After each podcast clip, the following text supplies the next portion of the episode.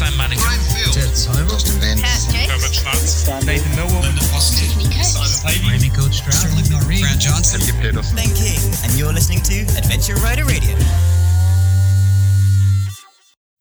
Well, we've got a jam-packed episode for you today. First, going tubeless, changing your tube-type rims into tubeless.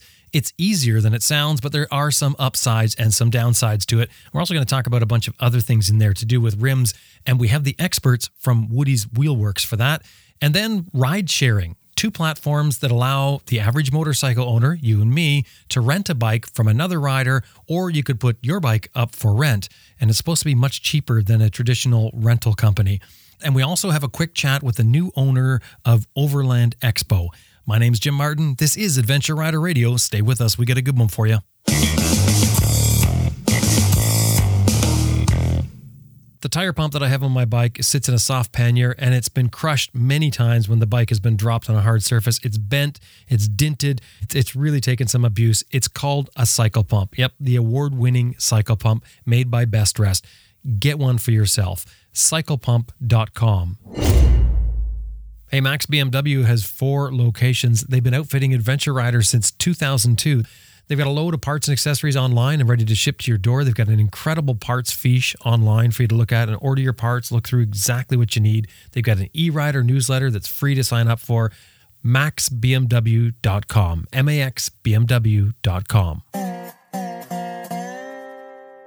Green Chili Adventure Gear makes American-made, heavy-duty luggage systems for all makes of motorcycles. You can strap any dry bag to your bike and turn it into motorcycle luggage using their unique strapping systems. Their website, green chili a d v dot com.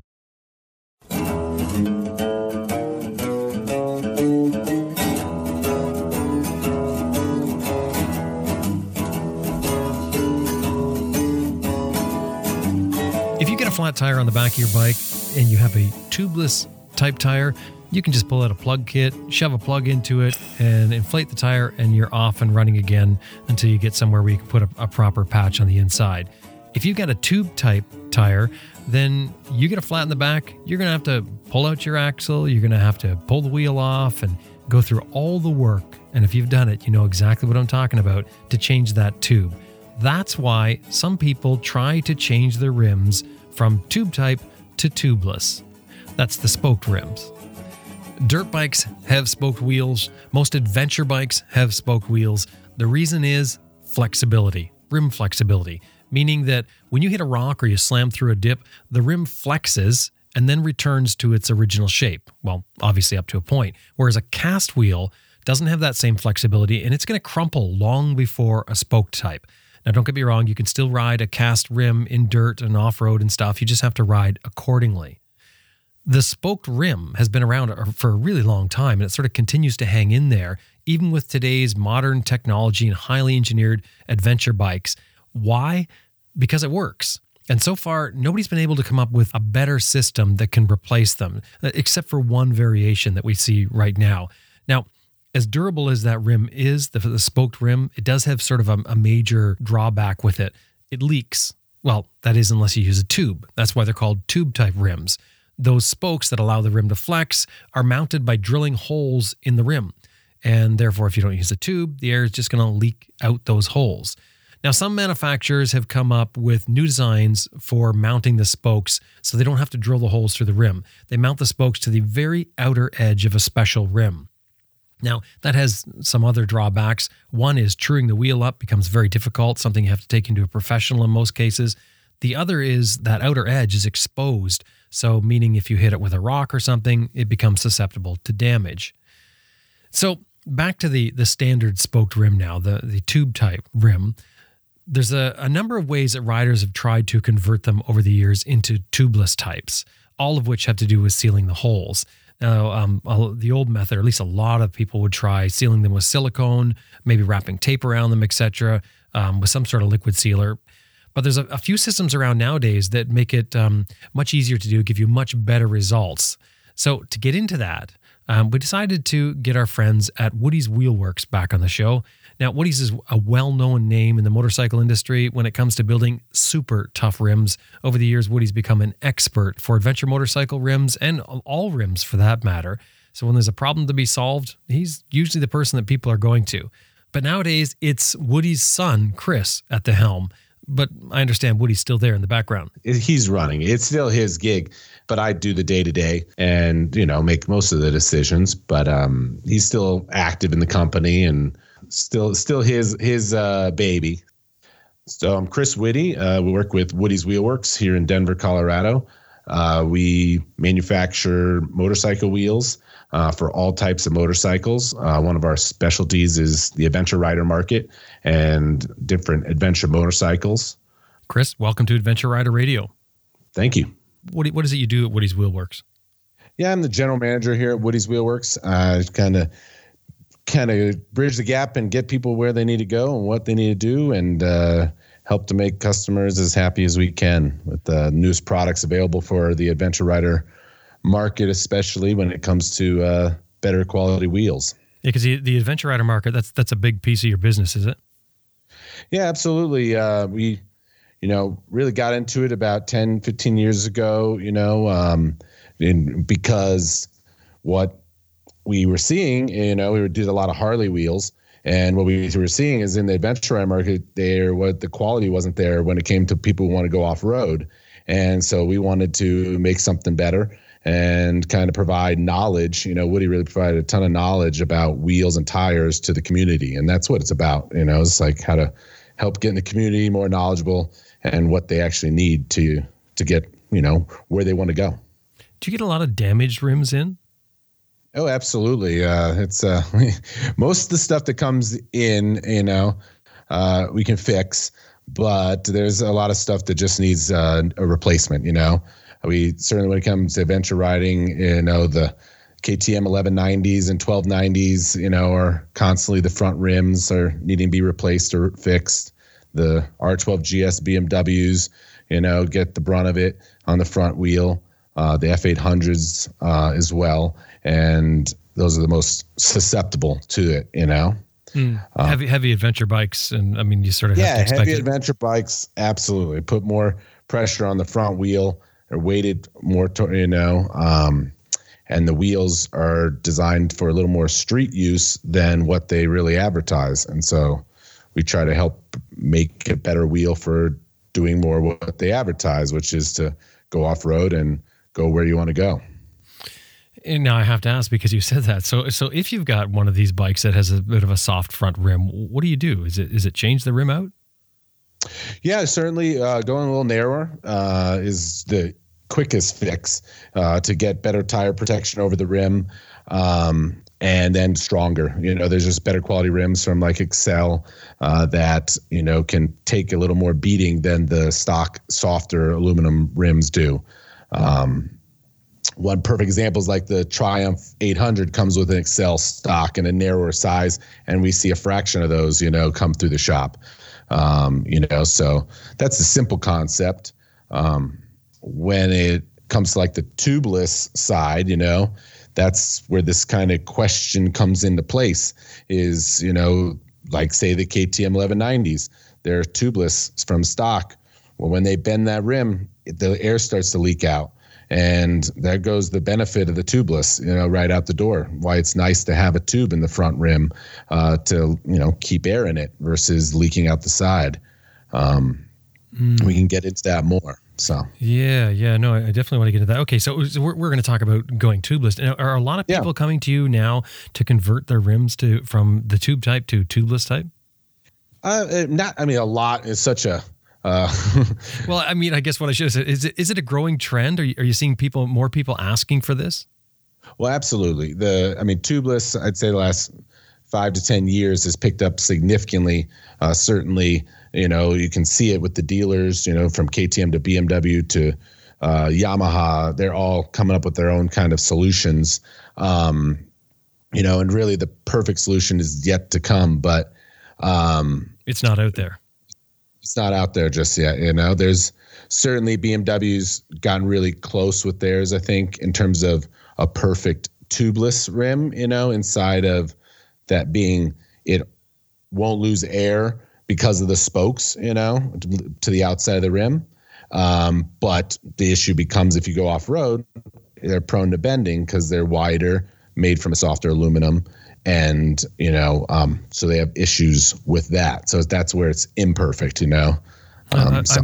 I, I didn't realize that going narrower was, was going to be uh, a stronger rim, but I guess it makes sense. It's a small, it's a, a smaller thing, obviously less leverage on the rim. Also, as you said, more protected by the tire. So something to consider, but doesn't that affect the handling if you, cause you mentioned that you, you often recommend going to a, a narrower rim in the front. Yeah. It's a balance, you know, um, when you're talking quarter of an inch, you know, typically it doesn't affect the handling because the patch of the tire that's on road is not as affected. Uh, but it out to the width, it, the tire can protect it more. Uh, you know, so you don't you don't see the decrease in handling as much as the increase in off-road performance and off-road, you know, decreasing the chance of bending. Mm. So there's a bit of compromise. That's why it is, you know, like what is it you do most and what is it. You know, if you go off-road hard, you want to be prepared for that. It's just like tires. Like you, even though you a T K C eighty might wear out twice as quick as a Heidenau or a Tourance, you want that there for when you go off-road because it's just going to perform so much better. Uh, so there's that com- bit of compromise, you know. So exactly, that's totally my thought process too. But it compromises everything, isn't it? Even the adventure bike, it's mm-hmm. a compromise. Even the adventure bike, right? Like it'd be better to take a four fifty on a single track, but hey, I'm sure. taking my R twelve G S on it. Yeah. Uh, then you know, uh, it, it's it is it only can do so so much, but and also limited by the rider to some extent. But uh, yeah, the, we just want to make a more perfect solution and a better solution for the way and style you ride. Um, with Tubliss, certainly rear wheels are. Uh, make a lot more sense, you know, uh, because you have generally a wider tire. You generally have a wide enough rim that has what's called a safety bead on it, uh, which is the little bead around the inside part of the rim that basically at low tire pressures decreases the chance that the tire can go into the drop center. Most front rims don't have that, especially twenty-one inch front rims. So they that increases your risk if you don't have that to when you go tubeless um, and you lose air pressure. Um, another thing to factor on a rear wheel, you're more prone to getting a flat. You know, it's just a bigger tire patch on the road or off-road. You're going to get it easier to get a nail in it, easier to get uh, whatever may come its way. And then the third factor is it's much harder to do a rear tire change than a front nine times out of ten. You know, uh, the rear tire, especially with a chain-driven bike, is a pain to, you know, anywhere you are. And, you know, it's all especially hard to get the bead off of the tire and off the rim. So it's super nice to be able to have Tubliss for a rear to plug it, patch it. It's safer. So we're doing a lot more of the rear Tubliss seals. The fronts, you know, um, we still tend to like a tube for off-road. So so that's your that's your recommendation. Rear is fine. Front, you probably stick with the tube. You just got to be smart about it. It really depends on how you ride. Yeah. So Africa Twin's a perfect example. You know, it has a nice wide rear rim, uh, has a safety bead on it. It, it, it takes, uh, you know, um, we tighten up the spokes and tr- and seal the wheel, and it lasts for a long time. The front wheel is soft rim, wider than the tire for the tire. It's mainly it's so prone to bending, and it doesn't have a safety bead. So you're just risking it if you're taking that off road by sealing it. It's better to have that tube for safety, you know, uh, to hold air if you were to take it off road, you know. So, okay, so um, just just walk through why do some rims have tubes? Why do they need them? Why they need them? Because a lot of times because the spokes are there. Um, you know, the the nipples. If you don't have a tube in it, uh, the air is going to leak out of them, and the tube is holding the air. Um, when it comes to, you know, a non like a cast wheel, that's tube there. Those are pretty much gone. You know, really it was in the eighties and nineties, those existed, but in the two thousands, um, you really don't see a cast wheel out there that doesn't have a safety bead and isn't designed to be Tubliss. So nowadays it really comes down to the spokes and nipples, you know, uh, needing a tube to keep the air in there.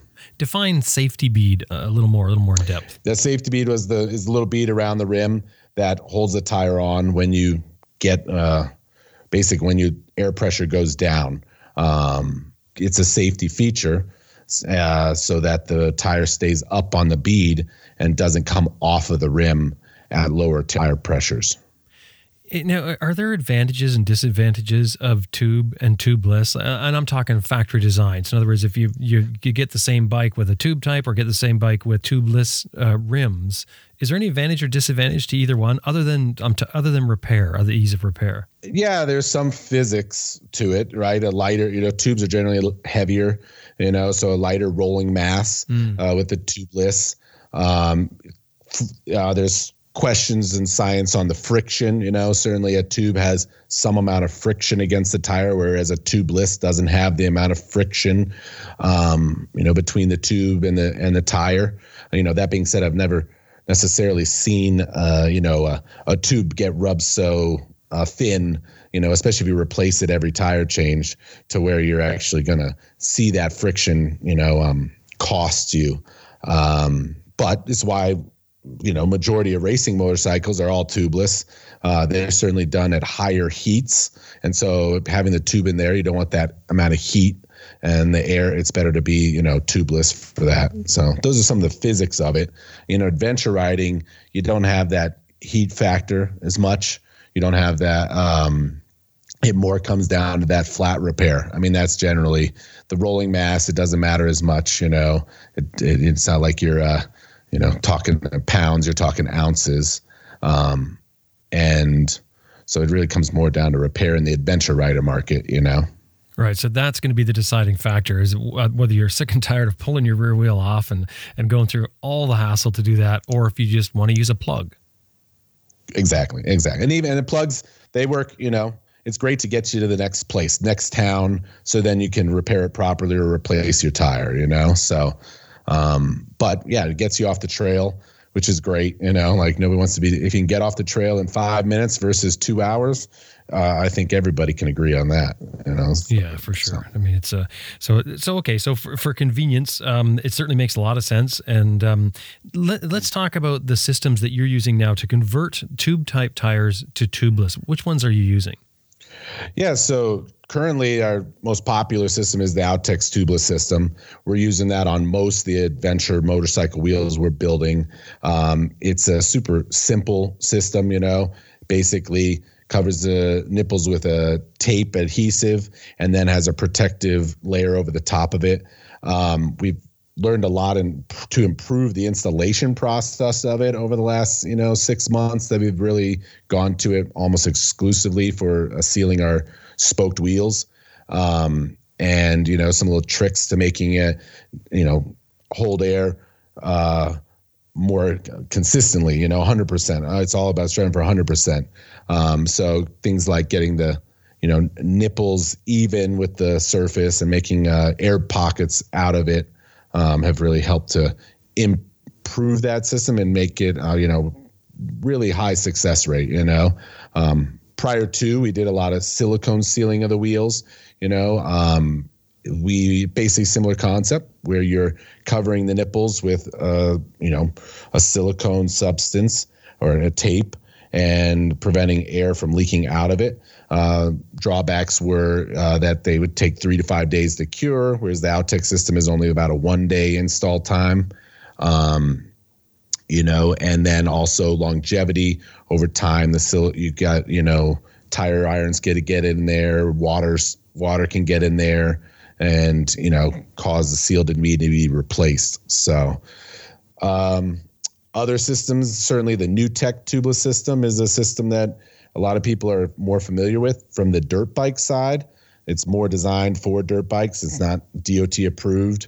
Um, and so basically it's more designed to, for those lower air pressures, where the Outex and the other type of sealing, you don't want to lower your air pressures really. You really want to keep it at thirty P S I or above as, as, uh, as best you can, because they will cause the tire to be able to rotate on the rim and air to leak out, you know, and the Nuetech has the rim lock in there to hold the tire in place.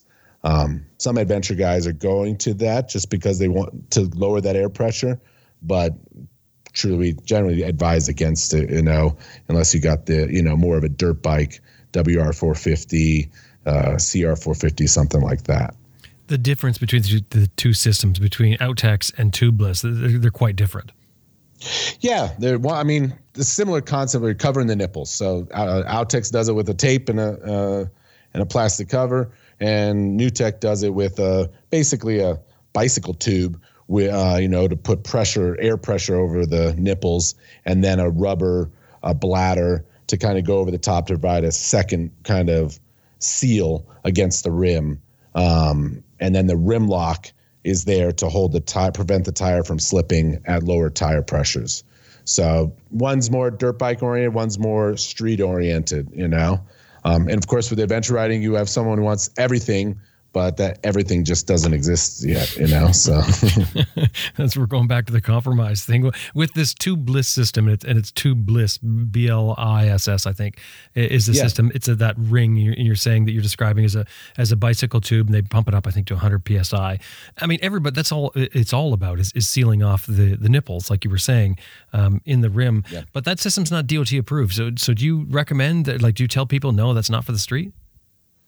Well, it's not for the street. Yeah, it's absolutely for dirt bikes. It's, you know, um, certainly you can even call the Nuetech and Tubliss, and they'll tell you they've they sell it to adventure riders and people who go on the street, but they don't mar, you know, can't market it in that regard. Oh, okay. Uh, but, but is it is it like, would it be something that you could use on the street and it's just not officially D O T approved? And I don't want to get you to say anything that you shouldn't say. Yeah, no, only exactly, exactly. It's mainly for dirt bike enduros. I'd say you like with the proper rim size, and it comes down to a rim size. Most adventure bikes have too wide a rim to support the Nuetech system. So it's not even a question, uh, you know, to use it, but some people have gone out and used it with wider rims just so that it will hold it, but the rim lock's not working. So it's, needless to say, I advise against it. It's certainly, uh, uh, I uh, tubes are superior than trying to modify something that's not meant for that, you know, purpose. So, right. And with the Tubliss system, that's going to be difficult to do anything with on the trail, isn't it?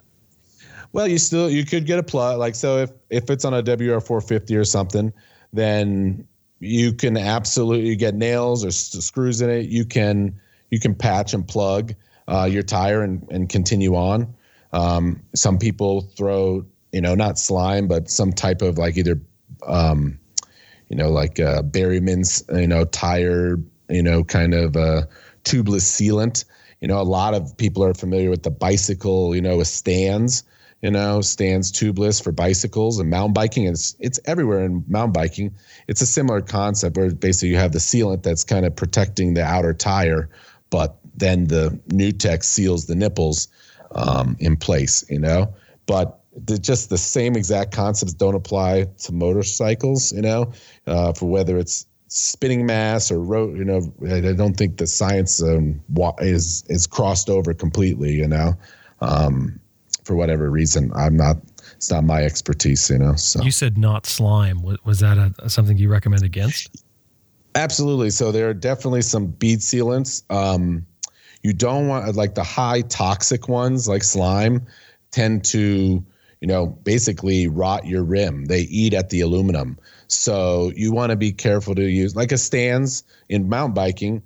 It's, it's not organic, but it's, uh, you know, it's uh, non-corrosive. And you just want to make sure whatever slime or sealant you're using, if you're going to use it, is, is non-corrosive uh, because the slime stuff and the stuff that's corrosive, it will actually eat the aluminum and should only be used within twenty-four hours. You should remove it. Uh, uh, whereas some of the longer lasting, you know, Berrymans and uh, can, you know, make sure it's non-corrosive so that it doesn't eat your aluminum rim, you know, so. Wow. Why, why would they make a, that's bizarre that slime would actually corrode aluminum.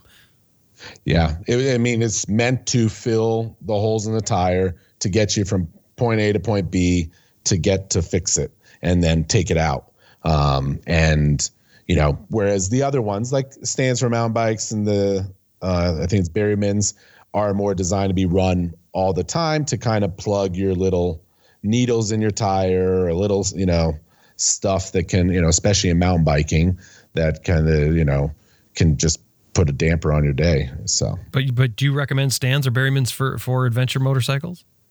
Not, you know, they have some air. The stand stuff is not, doesn't seem to be strong enough. You know, uh, the Berryman's is meant more for like big trucks and truck tires, and mm-hmm. that has more crossover, you know. I've seen better success with it, you know, uh, for motorcycles.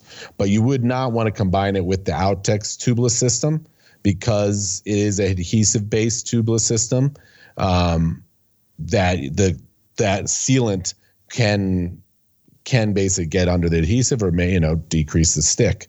Uh, you wouldn't want to do it with a silicone-based sealant, because it would also e- eat at the silicone. But like on the Nuetech system for dirt biking, that that's more based on the rubber, you know, covering the uh, rim, and thus the sealant can be used more effectively. You mentioned you you always recommend thirty P S I and above um, once you convert it to tubeless. Is is there advantages here or disadvantages from tube type to tubeless as far as the minimum tire pressure you can run? Not really, because with tire, I mean, within a couple P S I, it's, you know, I don't know the exact number. That's a number that we s- found to be safe, you know. Basically, it's all about tire slippage, and you just don't want your tire slipping when you brake or when you give gas.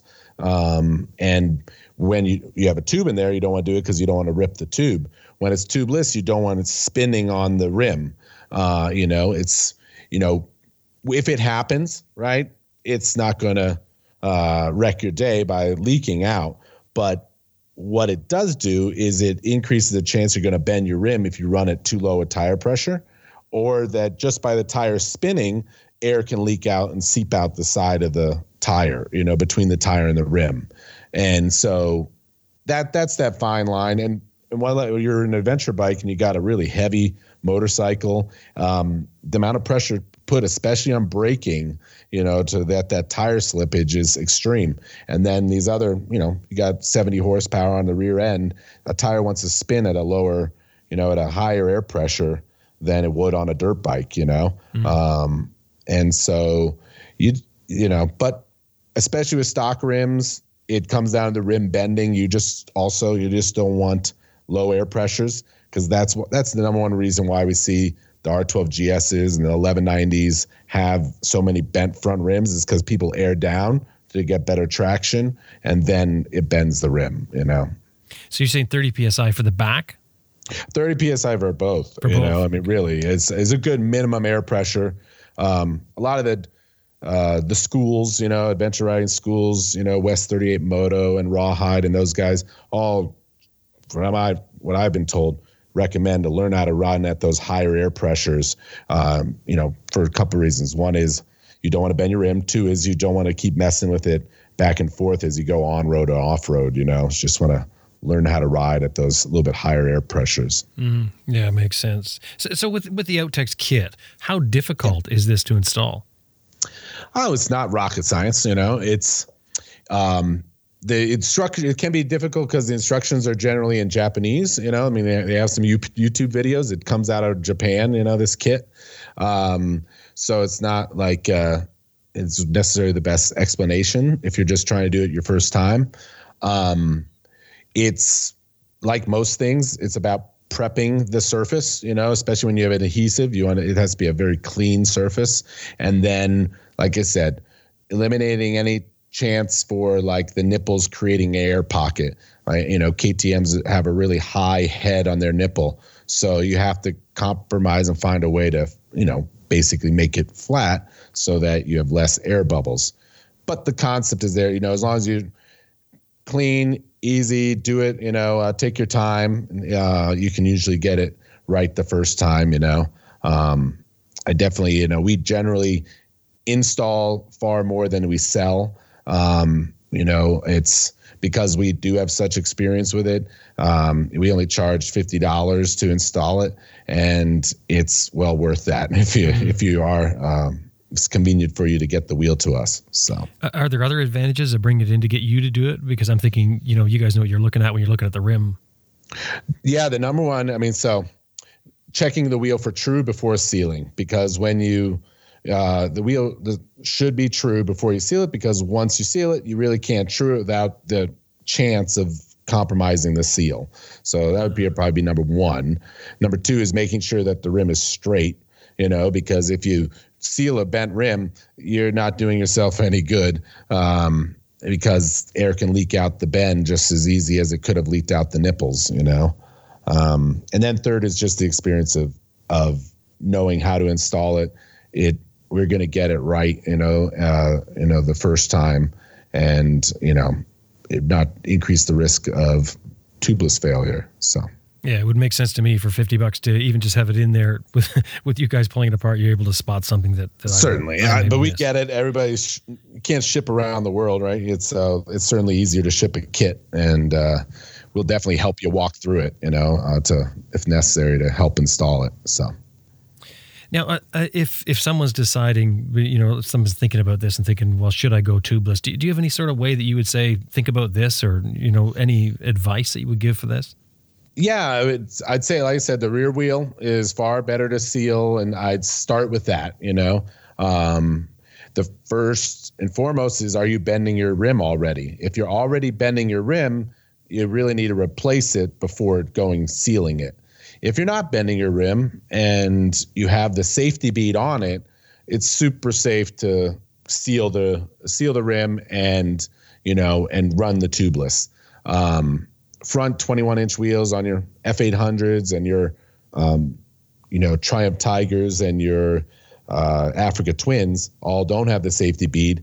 So if you're really running, I'd say ninety percent on the street with the ten percent off-road, with fire roads, and you keep your air pressures at thirty P S I, you're safe to install it.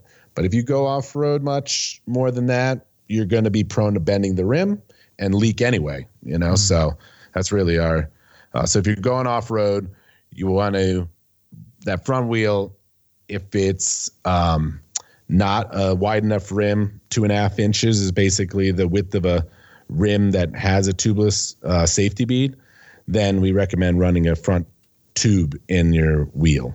That's a safer bet. And what about if you seal it and, like, you know, if you put the Outex kit on the front and run a tube, is there any advantage to that? Um, I, I mean, it's basically, I, I've not done that. Um, you know, I would say run tubeless, and then if you ha- and then if you somehow got a leak or bent a rim and it wouldn't hold air, you have a, a tube to install and put it in. Um, I've, I've, I've heard of people doing that tubeless tube and throw a tube in there. I have yet to see it really implemented uh, and done successfully. Mm. So with the, with the tubeless tire, like a, let's say a factory setup. So with those type of rims, are they very prone to leakage? So when you bend the rim and they just start leaking? Uh, yes and no. I mean, they, they, a lot of people have traveled around the world with them with, you know, and have several little bends in it and have held air just fine. Um, you know, so they're just the, you know, it's honestly, it's because they stick out wider. You're more, especially those baby heads, you know, whatnot, and, and potholes.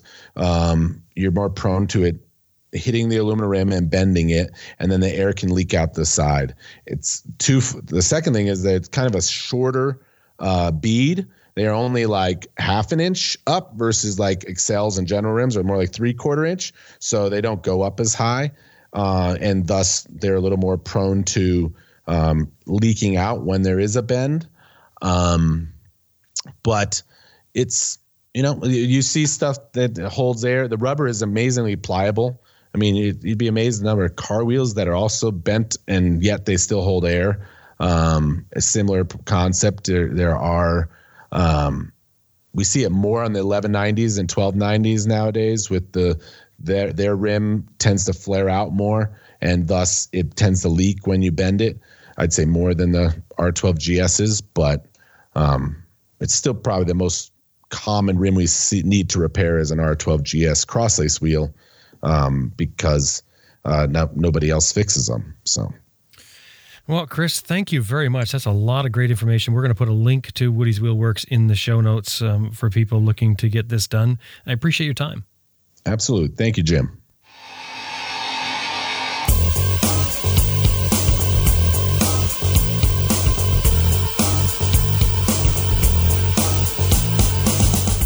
That was Chris Woody from Woody's Wheelworks in Denver, Colorado. Now, the kit that we're talking about that, that uh, they installed there is called the Outex kit. It's available through Woody's Wheelworks. If you're wanting to do the install yourself, I guess you could just buy it from them and install it, or take it to them to get it installed.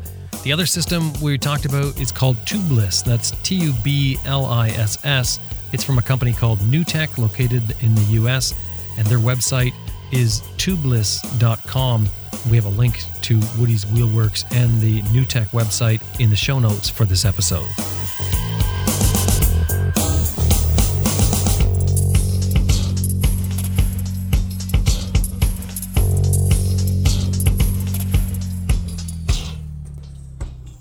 Well, it's been a few years now that I've been using the Fast Company Flex handlebars. What are they? Well, these are bars that have built-in flex in them, which means that when you shove down hard on the bars, they slightly flex down. And when you pull back up, they slightly flex up. And until you try them, you'll have no idea how much that little bit of give does for absorbing the shocks and vibration that would otherwise be up your arms. A lot of racers use them, and they, and they talk about um, arm pump being reduced because of this. It's uh, an incredible setup. It's made of aluminum with these little uh, plastic uh, polymer type things that are in there that allow it to flex, which are adjustable. You can take them out and ex- exchange them for these different colored ones that give you a different amount of flex. On top of that, they give a great ride position, hands level, great control. It's another one of those things that make all the difference for serious riders. Now, I would not go back to my stock bars at all. I still have my stock bars, and to me, they not only look ugly, but there's no way I'm going to them. The website is fast company dot com. We had them on the show a, a while back, and you can search them on, on our website as well. F A S S T company dot com, fast company dot com. Check them out. Make sure you talk to them. Let them know you heard them here on Adventure Rider Radio.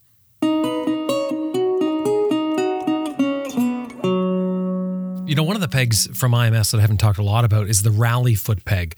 The Rally Foot Peg was designed and tested by a bunch of adventure riders and off-road racers, in- including I M S's resident rally racer, Alexander Smith, because Alex first tested it in the Moroccan Rally in preparation for the Dakar. He loved its size and the aggressive traction it had, not to mention the, the fit and finish with it. But I've also rode with the Rally for a lot of miles. I loved it as well. I've since switched to the Core because I like to try different things. But I mean, you can't go wrong with any of the I M S products foot pegs, from the A D V one and two right along to the Rally and the Core Enduro, all made of cast certified seventeen four stainless steel, all built in the U S A, all come with a lifetime warranty. But what it really comes down to is performance, what it does for your ride. And a high-quality peg, like the ones that I M S makes for us adventure riders, will help you control your bike, help keep your feet in place. To me, it's not an option.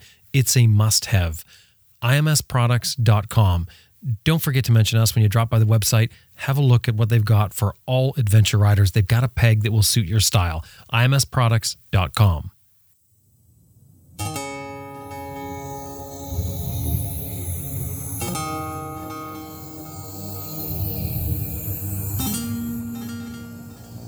Not long ago, if you rolled into a town and were looking for a place to sleep, you'd look for hotels. Or if you wanted to rent a taxi, you would look for a taxi company and call them. But that's all changed now with things like Airbnb and Uber. And now it's also changed for motorcycle rentals. You can now rent another rider's motorcycle right from their own garage, their personal house, by using one of a couple of new platforms for rider-to-rider motorcycle rentals. Just like the Airbnb or Uber, your rental is not a rental bike per se from some company. It's another rider's personal bike.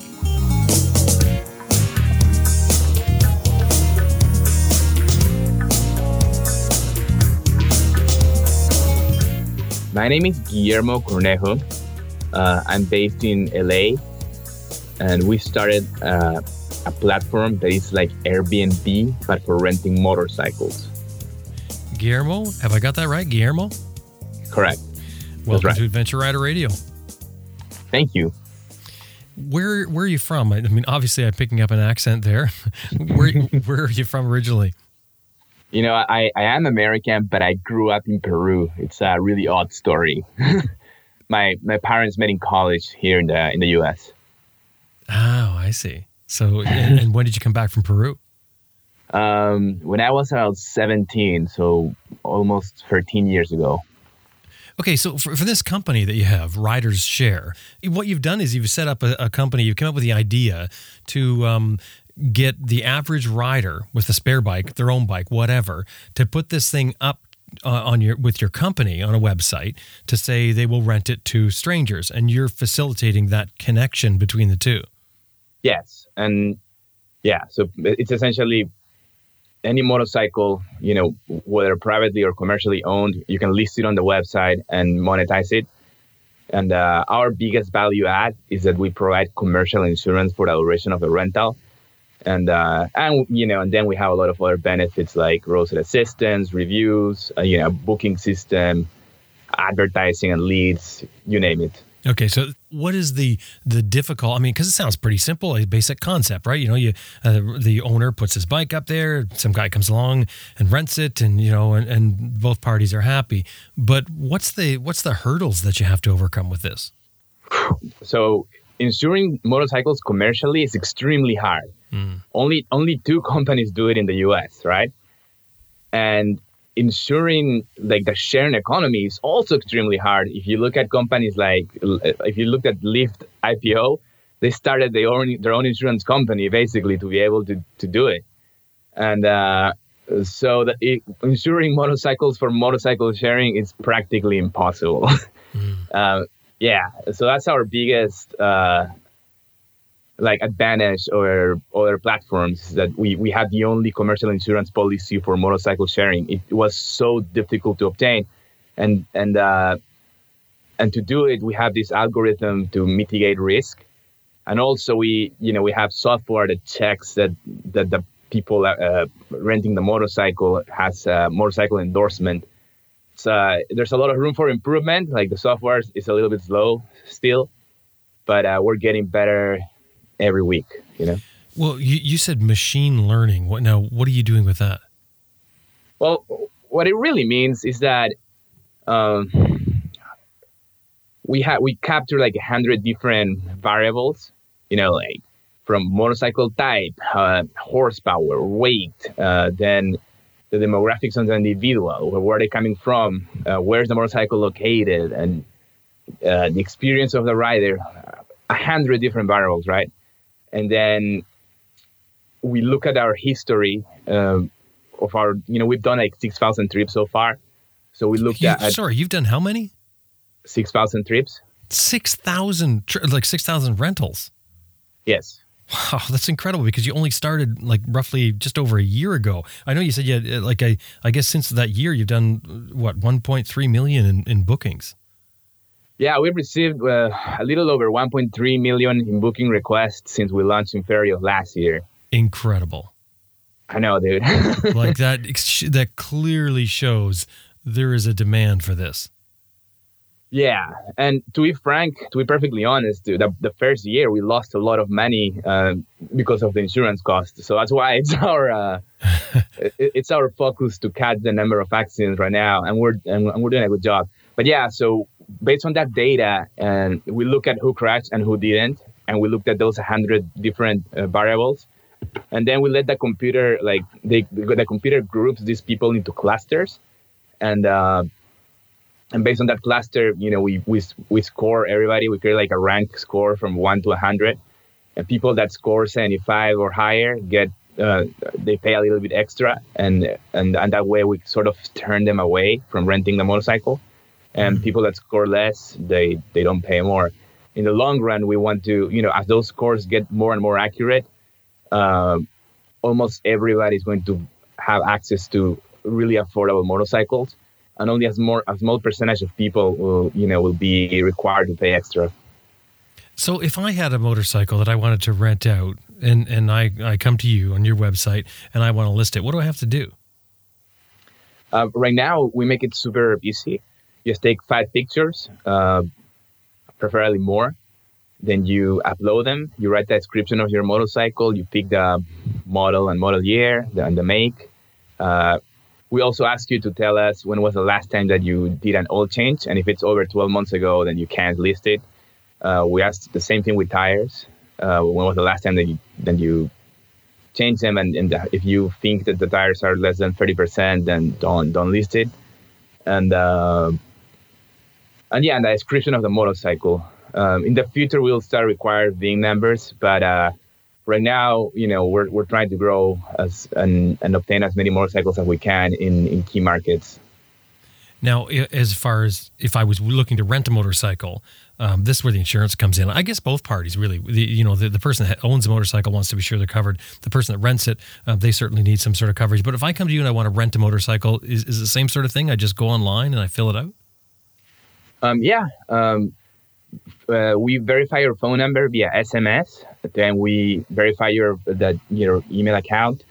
And uh, we ask you to upload your only a, the only a first time that you use this, by the way. The second time is, is faster, but the first time we also ask you to upload your uh, your driver's license with the motorcycle endorsement. Uh, now we do have some scooters and you know slingshots that don't need a, a, motor, a motorcycle license, but uh but, but the vast majority of vehicles require a motorcycle license.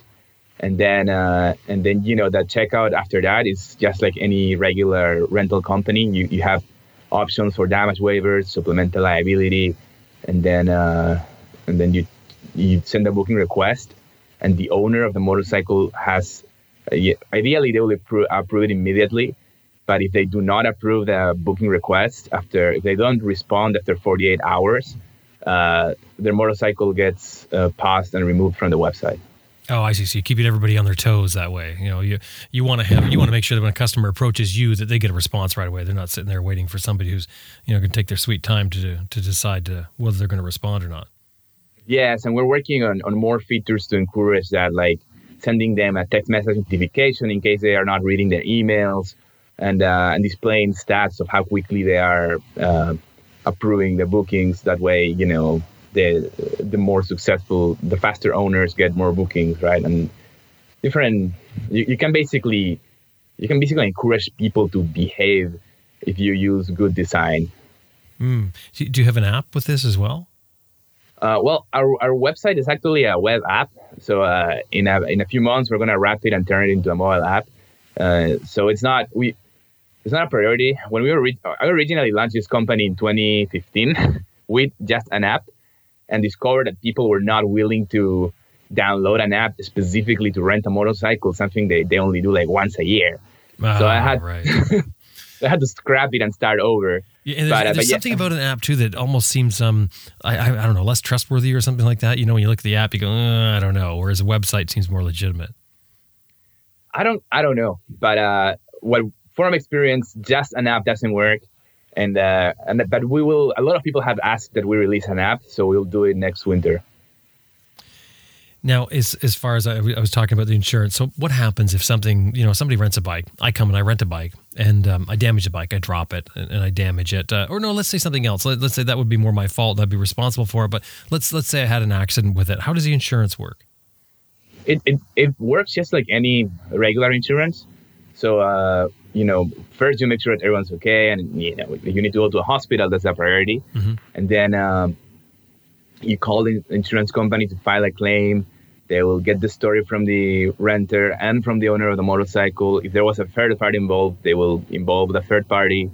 Uh, then, the, if you know if it's serious, uh, they will send an appraiser to look at the motorcycle, estimate the damage. If if, they, if it's a total loss, then they, they need to determine the market value of the motorcycle, and um, and yeah, I mean it's it's you know it's it's just like a like a regular insurance company.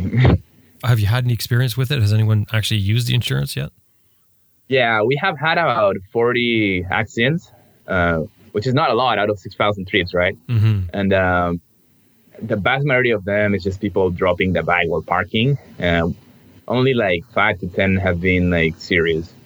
And, and yeah, I mean, I can tell you that there's plenty of owners that whose motorcycles were dropped and they continue to use the website.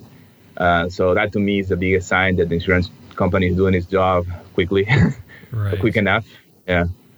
Who's mainly renting uh, right now? Are they, are they mainly from the U S and Canada, or are they from elsewhere in the world? Um, Today, they're mainly from, from the U S and Canada. I know that with traditional rental companies, most customers are foreigners. So uh, so we'll need to do a better job of attracting, especially Europeans. They spend more money. Um, but yeah, today it's mostly uh, locals, and it's mostly young people. Like the median age is twenty-six. Oh, wow. Well, I didn't expect that. I, I, Me neither. Yeah, I would have thought it would have been a, a lot older than that. Well, well, where can they rent bikes? Are they listed all over the U S and Canada? All over the U S and Canada. Uh, we have particularly high concentrations in Los Angeles because it's where we're based, and uh, in San Francisco, you know, because it's like a tech scene.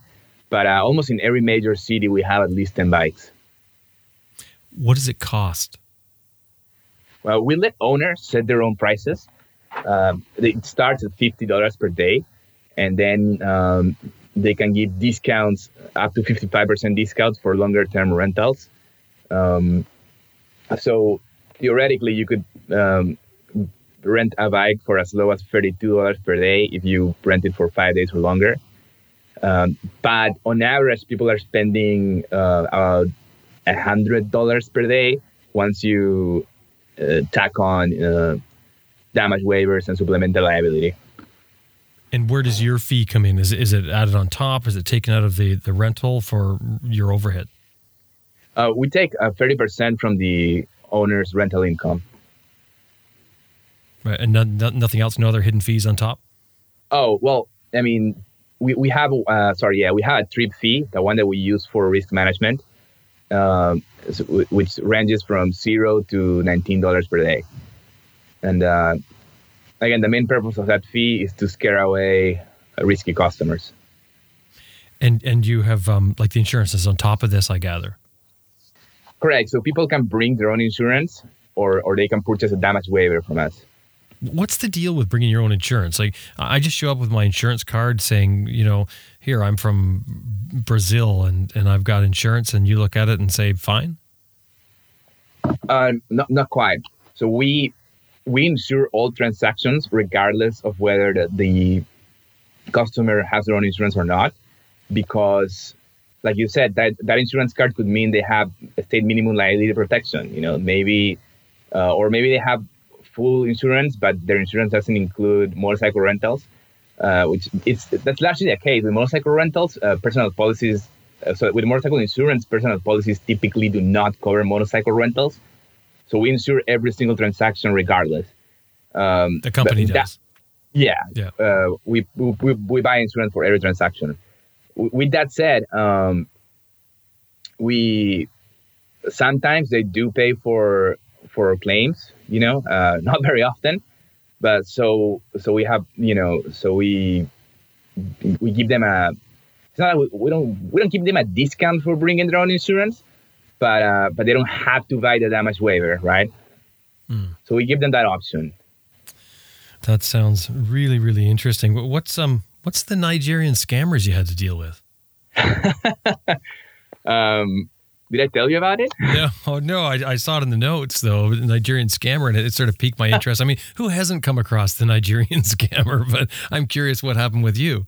I know. It's just, you know, with, within less than a year of launching, some Nigerian scammers started creating fake motorcycle listings with super nice bikes and um, and very low prices, and asking people to, hey, don't don't do the transaction on the platform. Just send money to this Sele account, to this uh. PayPal account. And a, and a handful of morons fell for it and sent thousands of dollars to Nigeria. Yeah, and uh, I know. But it's okay. So now um, we have more security in our systems. When when you when somebody's trying to verify their phone number, we make sure that it's a real phone number. Um, we don't allow, you know, B O I Ps or Google Boys. Those types of numbers aren't allowed anymore, and that has stopped them.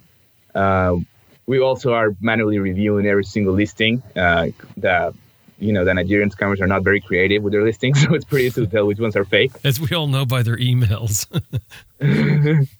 yeah, yeah. No, you, you'd be surprised. They they had these like legitimate contracts that they would P D Fs that they would email the the user. So they, they seemed pretty real. They spoke good English. Oh, it was wow. Not your typical Nigerian scam. Yeah, and uh, and then I googled the the email addresses they were using, and they're they're doing these same scams in other websites like Airbnb, Outdoorsy, Turo. I was shocked. Um, oh, really? So this is something you could fall for. It just, yeah, booking an Airbnb or something. I never thought about that. Yeah. I mean, companies like ours, we're like, it's it's a huge, there, there's this conference called the Marketplace Risk Conference that uh, that we I attend every year, and, and we all get together to discuss how to deal with these type of issues. It's a it's a serious problem, and uh, but you know every every every week a new technology comes out to help uh, prevent it. That's something to watch for. So the flag would be if the, the person selling whatever, whether it's the Airbnb or whether it's a boat rental or a bike rental, if they're asking you to skip the platform, look out. Pretty much, yeah. What what about two weeks away from running out of cash? Oh, man. So uh, like I said, in our first year, to be able to demonstrate to the insurance company that we knew what we were doing, uh, I was we were basically subsidizing the rentals, right? We were losing seventy dollars for each rental. Um, yeah, but because of the insurance costs, they were so high. So uh, but the thing is, by um, August or September, we had accumulated You know, I had a, I had spent a hundred thousand dollars of my personal savings, four oh one k, uh, and then another hundred thousand dollars in debt, in credit cards, student loans, and uh, and and debt to the insurance company, and uh, so I was about to about to run out of cash. But we, um, it, it, the bet was worth it because we proved, you know, that look, people on our platform don't crash as often as they do in a in a regular rental outlet. And uh, so they, they they lowered our insurance costs dramatically. I want to say sixty-six percent.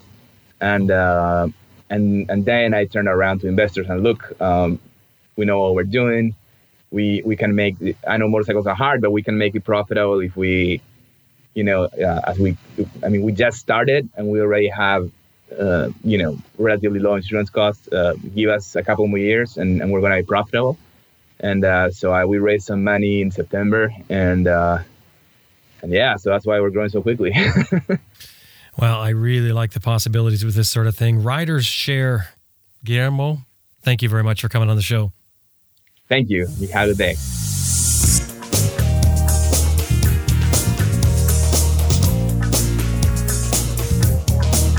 That was Guillermo Cornejo from riders share dot com.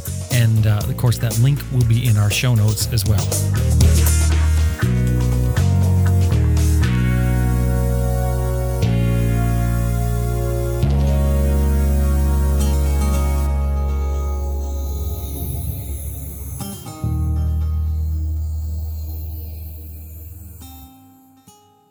Another Airbnb-style moto rental company is called Twisted Road, and it also has a unique story. Hey, this is Austin Rothbard. I'm from Twisted Road, and I, I run the uh, a community that connects motorcycle riders with owners so they can rent and ride. Hey, Austin, thanks for coming on the show. Of course. Thanks for having me. So it's Twisted Road. How did you come up with Twisted Road? So I haven't been riding for many years, but after I started riding, I immediately caught the bug. And when I was traveling with my family, I kept running into challenges whenever I wanted to rent a bike and just see the world on two wheels.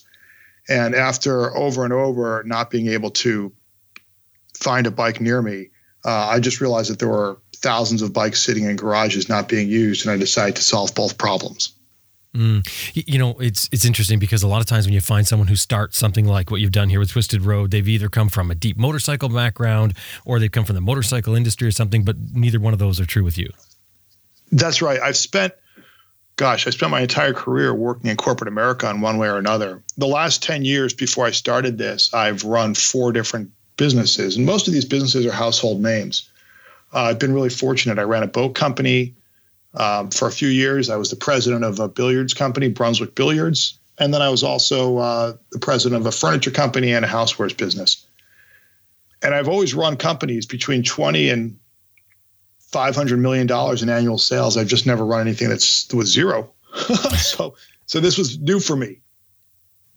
Well, let's talk about uh, Twisted Road, how this thing works. So, so basically, let me just set this up. Th- this is a website sure. that's set up, or an organization, a company that's set up for individual people, private people, to list their motorcycles for rent. And then other people who are other riders from other areas, they come to the site and they pick out a bike to rent. That's, is that basically what it is? That's basically it. We do a lot. That's that's the basic. That's the basic platform. there's a lot that goes behind the scenes. It's not that simple, but yeah, that's it. Yeah, there always is. I mean, it's like saying Google's a search engine, right? I mean, it's as simple right, as that. Right, Google's but, a search well, engine. You could probably have one person run it and put it together and right. it just automates itself. Right. So, okay. So let's look at this. Let's dig in a little deeper then. So um, for listing a motorcycle, what's involved? Um, well, the, the person has to have some really basic information about the bike. We don't take scooters. We don't take dirt bikes, and we don't take trikes. And there are different reasons behind that. But we, we do take, we want highway legal bikes Um, that have two wheels. We'll take a third wheel if it's a if it's a sidecar on a motorcycle. Um, bike has to be safe, licensed, registered, license plate, and um, we prefer bikes that are newer than the year two thousand with under fifty thousand miles, but they don't have to be. Um, we get a listing. They, they basically need to give us year, make, model, number of miles, and license plate, a short description, and some pictures, and they're ready to go. We also take displacement and some other figures as well. Okay, so as far as putting your bike up there, I mean, I, I'm sure a lot of questions pop into people's head. One would be um, insurance. What happens with insurance? Because I, I, I think that there's a lot of companies that say that you can't rent your bike or you, you can't use it as a taxi, those sorts of stipulations. Yeah, yeah, yeah, that's true. But we don't go to the owner's insurance for anything. If any damage happens to the bike throughout the ride, we cover it either through our – we we cover it. It's all insured through our our program. Ah, so, so we, but we never go to the owner. So now we're digging a little deeper into that simple plan. Now it looks more complicated. So now you, you have insurance that covers these bikes when they go out. So you're, you're sort of the rental company in a way. So, so the, the rider has an option, just like you would at Hertz, to purchase supplemental insurance through us. And that's what covers it. But as a renter, so if I have my bike on the site, somebody rents it out and takes yep. it and damages it. Um, yep. That's where their insurance is going to cover it, or the exactly, or, or or or we will. You know, basically, if an owner has any damage that's done to his bike, we make sure they're paid. We just make sure they're paid. It's either through the renter's insurance, through our insurance, through our policies, through our our working capital. We make sure they're paid either for the damages. That's how it works. What about liability issues? Uh, liability in the United States always follows the rider, and we also have terms of service that are really detailed that exclude the ability to hold other parties harmless uh, in case of an accident. Hmm. Okay. So, so what other things do you need to know about this? Oh, okay. So let's start with this. Um, we we do a very detailed verification on every single rider before they can get on the bike. We check with the D M V to make sure that they have um, a motorcycle endorsement and that their license is is, is valid today. Um, we also get a copy of their insurance card. We get a copy of their of their riding history. So they say, well, I rode this bike for two years and this bike for three. All of that gets submitted, and the owner of the bike gets a request with that information on there. Um, he can then choose to accept it or decline it based on whether or not he's happy and feels comfortable with that person on his bike. And how does the fees work? Who sets the price for the rental, and, and what does it end up costing? Yeah, the, the, the owner sets the price, and you'll find that in, in markets where we have a lot of bikes and good penetration, um, bikes are listed between, on average, I'd say ninety to one twenty-five bucks a day. And in bikes where we, in, in markets where we don't have as many, as many bikes, they're they're all over the place. They can be ninety, they can be two hundred. And so what's happening in, in markets like Los Angeles is people are saying, "Oh, I've got a sports store. There's a bunch of other sports stores out there. Let me let me make sure my pricing is competitive." Um, the owner gets seventy percent, and we take thirty. seventy thirty. So any, any and are there any hidden fees for the renter on there, or any extra there, fees? There, There's one extra fee at the end. There's a twenty percent fee that they pay, and that just keeps us going. I mean, it keeps our site active. We give twenty-four seven customer support and service. We have live people that are always talking to owners and renters, and that just kind of pays the bills. With the um with, with the rental system, then you're you're putting your bike up. You have people come and rent it. It's um you get to check the person. The person gets to check you. So there technically should be no surprises. But what happens if somebody shows up and looks at this bike and goes, "Oh, I, I, there's no way I'm riding this"? Yeah, that, that that doesn't happen often. But when we, when it does, they're allowed to cancel for any reason for a full refund. I mean, we've had everything from uh, the easy stuff is like the weather. You know, someone's planned a trip and there's bad weather and they don't want to ride in it.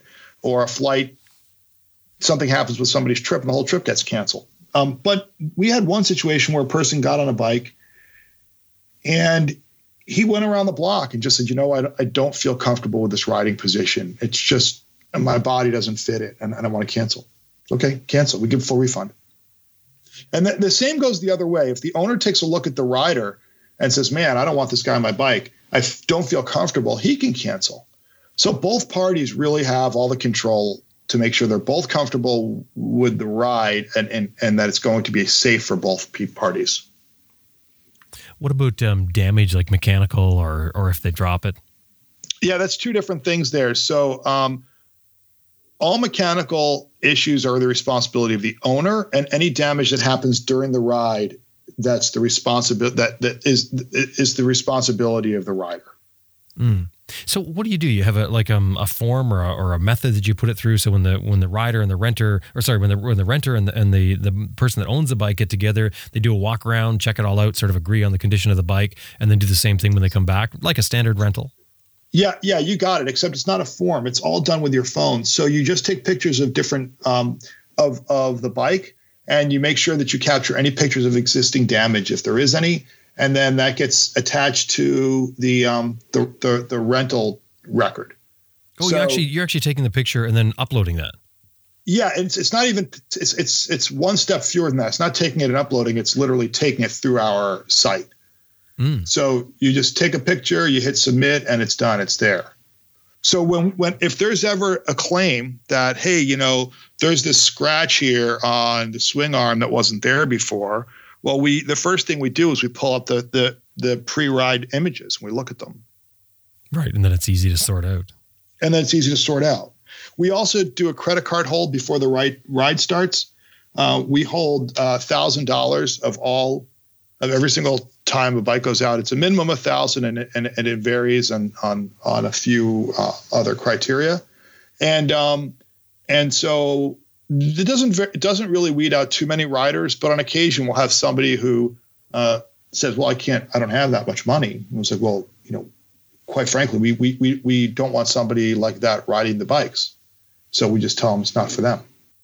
Can you restrict where someone rides your bike? Like, let's say I've got a, a brand new Africa Twin that I'm going to put up there for rental, and maybe I don't really want people to ride it off road because you know I want to keep it in good shape. Can you say that yep. in the rental? Yeah. Well, bikes aren't allowed off-road on our site by by, um, by our policies. They have to be on the road. Now, we know that there are um, some owners who allow their bikes to be taken off-road, and they'll say right in the description, you know, off-road riding only allowed with prior approval. I want to just jump back and ask about tickets again. Sure. So when, when it comes to, to tickets, if someone gets a ticket, how do you handle that? Well, the, the, the easiest thing to do is we take it right out of the one thousand dollars credit card hold and we pay the owner. Um, there has been, I think, one or two times when there's been a ticket after the fact uh, and after we've released the hold. And again, it's important for us to make sure that the owners are whole and don't take on any extra liability. So we immediately pay the owner for the ticket. And then we go, we called back the uh, the rider and said, "Hey, you got a ticket. You know, here's a picture of the toll. You had the bike and you got us the money." And, and I think it's happened once or twice. And they just, we just collect the the payment that day. I mean, people don't deny it. They don't say it wasn't me. They just, "Oh yeah, no problem. Here it is." So we don't mark those, those up. We're not making money off of, you know, someone getting a ticket. If someone brings the bike back and the, and the, the tank's not full, it's just ten bucks. We give ten bucks to the, to the, uh, owner, and we take it right out of the, the credit card hold and say, "Here's fuel, here's gas money." Um, again, we're, we're, we're, we're, we're we, we read every single review that comes in. We're reading them. And we had a situation with a woman who had a, I think she had a Kawasaki Versys in um, California. I think it was in Santa Cruz. And she got, and I was reading the reviews, and the review set gave the guy a four star, which is not common for us. And he, she said, "He was great. He treated the bike well. He just didn't bring it back full of fuel when he returned the bike." And so, you know, we immediately gave her ten bucks, and she, and she said, to our team, she's like, "I wasn't going to ask for the money. It's, we don't care. You know, when, when we find out about it, we make sure that we're fair. We we, we pride ourselves on that." Mm. Yeah, because I mean, so you're saying four star is not common because you're normally getting five star. We're normally getting five. Mm. Yeah, it's not common. How many bikes do you have now on the site? We've got uh, it's north of twelve hundred. I think it's like twelve forty or something. Wow. Um, as of this morning, it was twelve. Yeah, twelve thirty eight. Now, you're in the U S, you're not in Canada or Europe yet, or Australia. Any plans to go in there? Um, well, Yeah, we. I mean, I've got the vision to be everywhere. I just I don't know that. the. I, you know, I just don't have the timing. I don't know the timing. Um, so I just want to make sure that we've got this thing completely buttoned up. We've we've we are humming along in the U S before we expand, um, but we do have uh, a handful of bikes from different countries all over the world that have been submitted that are just on our back burner. We've not approved them. So we have bikes in Uruguay and, and Guatemala and Colombia, Canada, Australia, Portugal, the U K. We got bikes all over the place. We just we just have not approved them. So when you look at our site, you'll only see U S bikes. And when we're ready and we go into Canada, we probably at this point, we don't have many. Maybe we have thirty or forty bikes in Canada. We can flip a switch and get them all live. What's the biggest hurdle in getting people to list their bikes? You know, it's a great question. Um, Do, you've heard of Airbnb, right? Mm-hmm. And so do, is your home listed on Airbnb? No. Okay, neither's mine. And so um, if you ask me why, I just said I don't want anyone in my house. Like, I'm really just happy being the only people that are sleeping in my home. And so I, I could we could give all the reasons why there's really not much risk here for an owner. We can say we, we compensate you for any damages that are have to happen to your bike, and we make sure the person's legit, and we, we verify and trust and all this stuff. But most people don't want to do it. They just don't want to. And we're not here to try to convince anybody. You know, if, if someone doesn't want to do it, they don't do it. It's, our company's not for everybody, and we, we get that. Um, there are some people who make a good amount of money on on through us. Um, There's a woman with a Ducati Scrambler out in L A who's probably made between, I don't know, fifteen hundred and two thousand bucks in the last twelve months. Um, and so, and and there's probably, you know, I'm just giving that example because I was reviewing her file earlier today. But we've got those all over the place. And, you know, um, so I, I don't know. I don't know. It's, it's, it's an opportunity if you're interested, but if not, then you're not. Well, Austin, thank you very much for coming on the show and talking about it. Uh, it's my pleasure. I appreciate you having me on. And that was Austin Rothbard from twisted road dot com. Well, there's two options for you for renting motorcycles other than the standard, the traditional uh, rental options that you'll find everywhere, like Airbnb or Uber. You're dealing directly with the owner of a motorcycle, and it's something a little bit more intimate about that. Um, it could really suit your style, and also an opportunity to rent different bikes if you want to try out a different bike. Maybe you're interested in, in trying a, a, kind, a certain kind of bike that you can't find somewhere at a traditional rental shop or a, a dealership. And of course, as always, we will put links to both of those in our show notes.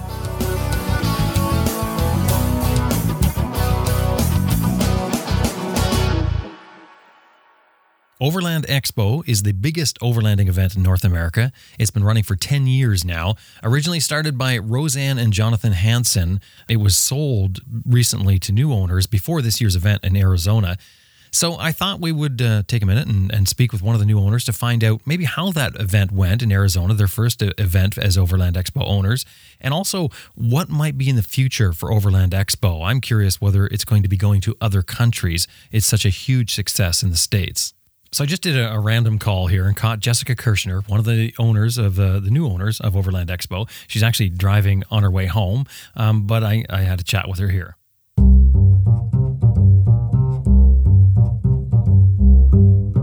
Uh, yeah, sure. I'm just driving home. So you just finished your first, uh, and not the first, but your first Overland Expo because you're the new owner. Correct. It, it was the tenth anniversary of Overland Expo West this year, but uh, my company, Lodestone Events, um, bought the events from uh, the great Roseanne and Jonathan Hansen uh, at the beginning of the year, and we were so, so excited to, to finally get to this first West event and produce it on our own, and it totally exceeded our expectations. Oh, really? What was it like to put together something like that? I mean, it's a, it's a huge event. I mean, when I look at the stuff that's going on there, it's just... I don't know, for, for putting something together that's only going to last for four days and get all that organized and then done and out afterwards just seems huge, to say the least. Well, it does seem daunting unless you're an event pro that's been producing large-scale shows for a couple decades, and that's what our Lodestone Events team has been doing for um, for quite a while now. We produce some really large shows all over the country um, with like over fifty thousand people and, you know, hundreds of exhibitors. So it's kind of old hat to us, to be honestly. So what was different about the way you guys are doing Overland Expo this year for the tenth one, the one that just went on, from what was done before? Well, um, I think really what we did is we added to it. Um, we tried to bring in some um, additional V I Ps to do presentations and um, and some speaking sessions to some of our attendees.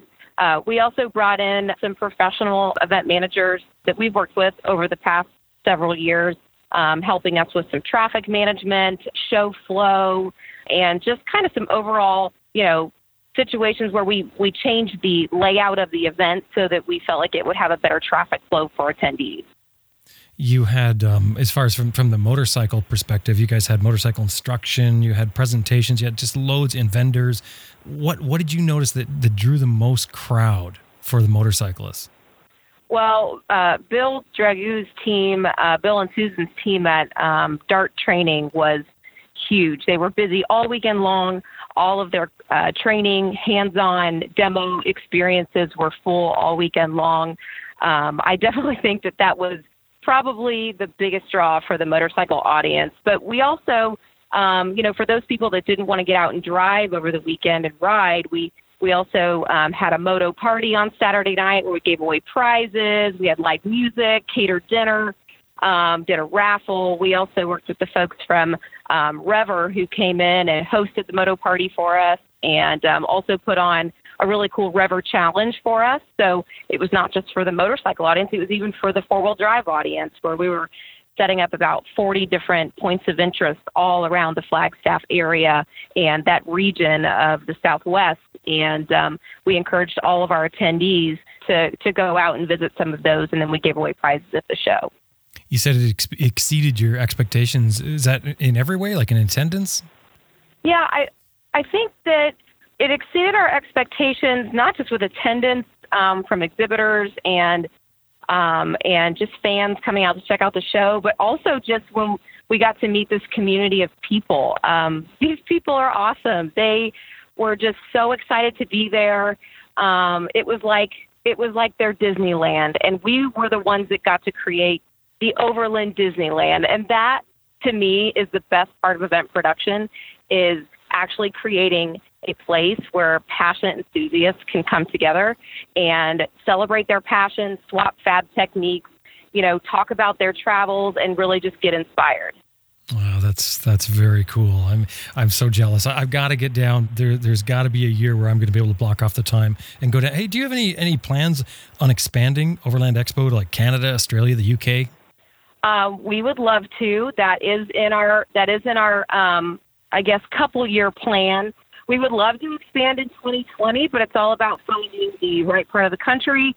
And um, most importantly, it's all about finding the right venue. You know, we don't want to take this event to a venue that is just a large scale event venue. We would like to go somewhere that really has that camping ambiance and, um, you know, that's a destination, because that's what we know our fans want to do. They want to go to a place that is a destination. We've got Overland Expo East coming up. Um, what's the date on that? Uh, Overland Expo East is October eleventh through thirteenth. That's in Arrington, Virginia. And it's kind of, you know, perfectly located in uh, that mid-Atlantic region, right in between Richmond and Roanoke, Virginia, but only one hundred fifty miles from D C, about one hundred fifty to two hundred miles from, um, from um, Charlotte. So we have all of these like great metro areas to pull from, you know, and then we also have a lot of that military audience on the far east coast that we think that we will draw from. And then most importantly, the venue is dynamite. It is so beautiful and it is so event ready. The venue is called Infinity Downs, and it hosts one of the largest music festivals on the East Coast called the Lock-In Music Festival. And um, so not only is it picturesque and a destination hosted in the beautiful Blue Ridge Mountains, but it is also totally ready to host a cast of thousands for Overland Expo weekend. Well, I've already heard from many people that uh, this uh, Overland Expo West was uh, an amazing smash hit. But uh, anyway, Jessica, I'm going to let you go. I'm going to let you continue driving home. I just wanted to call and sort of find out what you thought you. Of, of the first event. I didn't realize you're such an old hat at it either. I, I thought you were going to give me some sort of growing pains or something like that, but I didn't realize it, it was uh, something you're so well so used to doing. Well, Well, and and also, you know, our team, uh, we've also acquired events in the past. So we've been through um, that transition phase with an event, and um, we knew what to expect. And um, so we kind of headed some of those potential issues off at the pass. And um, we ended up having a, an incredible relationship with Roseanne and Jonathan's team, the team that they had put in place years ago to manage Overland Expo. Um, but then we just threw in some of our, you know, expertise and knowledge, and really it just was like the right recipe for an awesome show. Hey, hey before I let you go, did Roseanne and Jonathan come to the event? Oh, absolutely. Roseanne and Jonathan both were so busy with training and hosting seminars and demonstrations that I barely even got to see them. So I think we were all really busy all weekend long, but um, they've been um, heavily involved in the event planning um, throughout the last six months. Jonathan was still the um, the editor of our source book, which is absolutely beautiful and almost twice as big as it was last year. I'll have to send one your way. Yeah. Um, and then, you know, uh, Roseanne got to play more of the roles that she likes to play as a creative, and she was the she was the managing editor and the um, and the um, she was the lead designer on our source book. So we we got to spend a lot of time with them and help them, you know, spend some time doing more of the things that make them happy instead of running around managing people and running shows. All right. Wow, that's great. Thanks very much, Jessica. I'll talk to you later. Thanks. Have a good one.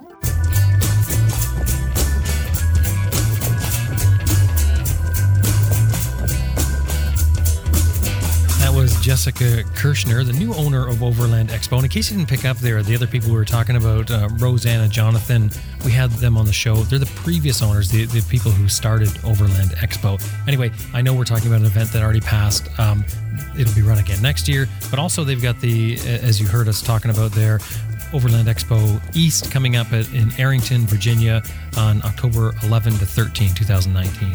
And, uh, and don't forget, when you're getting your tickets with these things, Uh, with Overland Expo, you have to buy them online. Don't uh, think that you're going to show up at the door. Anyway, we'll put a link in, in the show notes to that as well.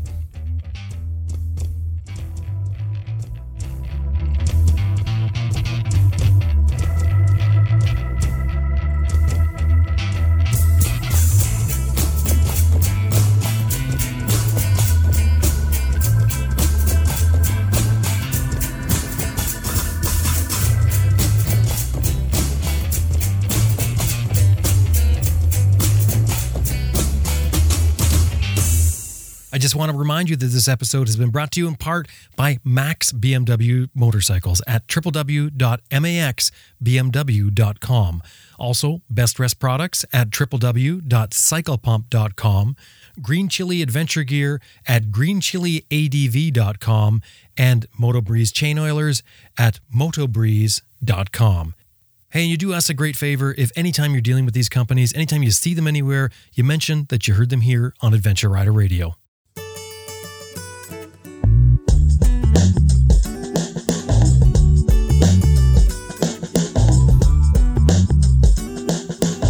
Wraps up another episode of Adventure Rider Radio, and we sure hope you enjoyed listening to it as much as we did making it. Thank you very much for being a part of the show, and if you'd like to get more involved, we would love to get your emails. Send us your emails with your thoughts about what you'd like to hear on the show, what you've heard on the show, even questions you may have from somebody that was on the show. Send them in to us. Drop by our website, adventure rider radio dot com, and don't forget, on that website is all the show notes for all the shows. You'll see all kinds of photos in there and other information. Well worth dropping by and checking it out. Obviously, I'm biased. And we have another show called A R R Raw that you should definitely be listening to. It's a once-a-month roundtable discussion that we do about motorcycle travel. Um, it's a more raw version of uh, a show than what this one is, and you'll have to subscribe to that separately. All our podcasts are available anywhere podcasts are found. My name is Jim Martin. Now it's time to get out there and ride your bike. See you next week.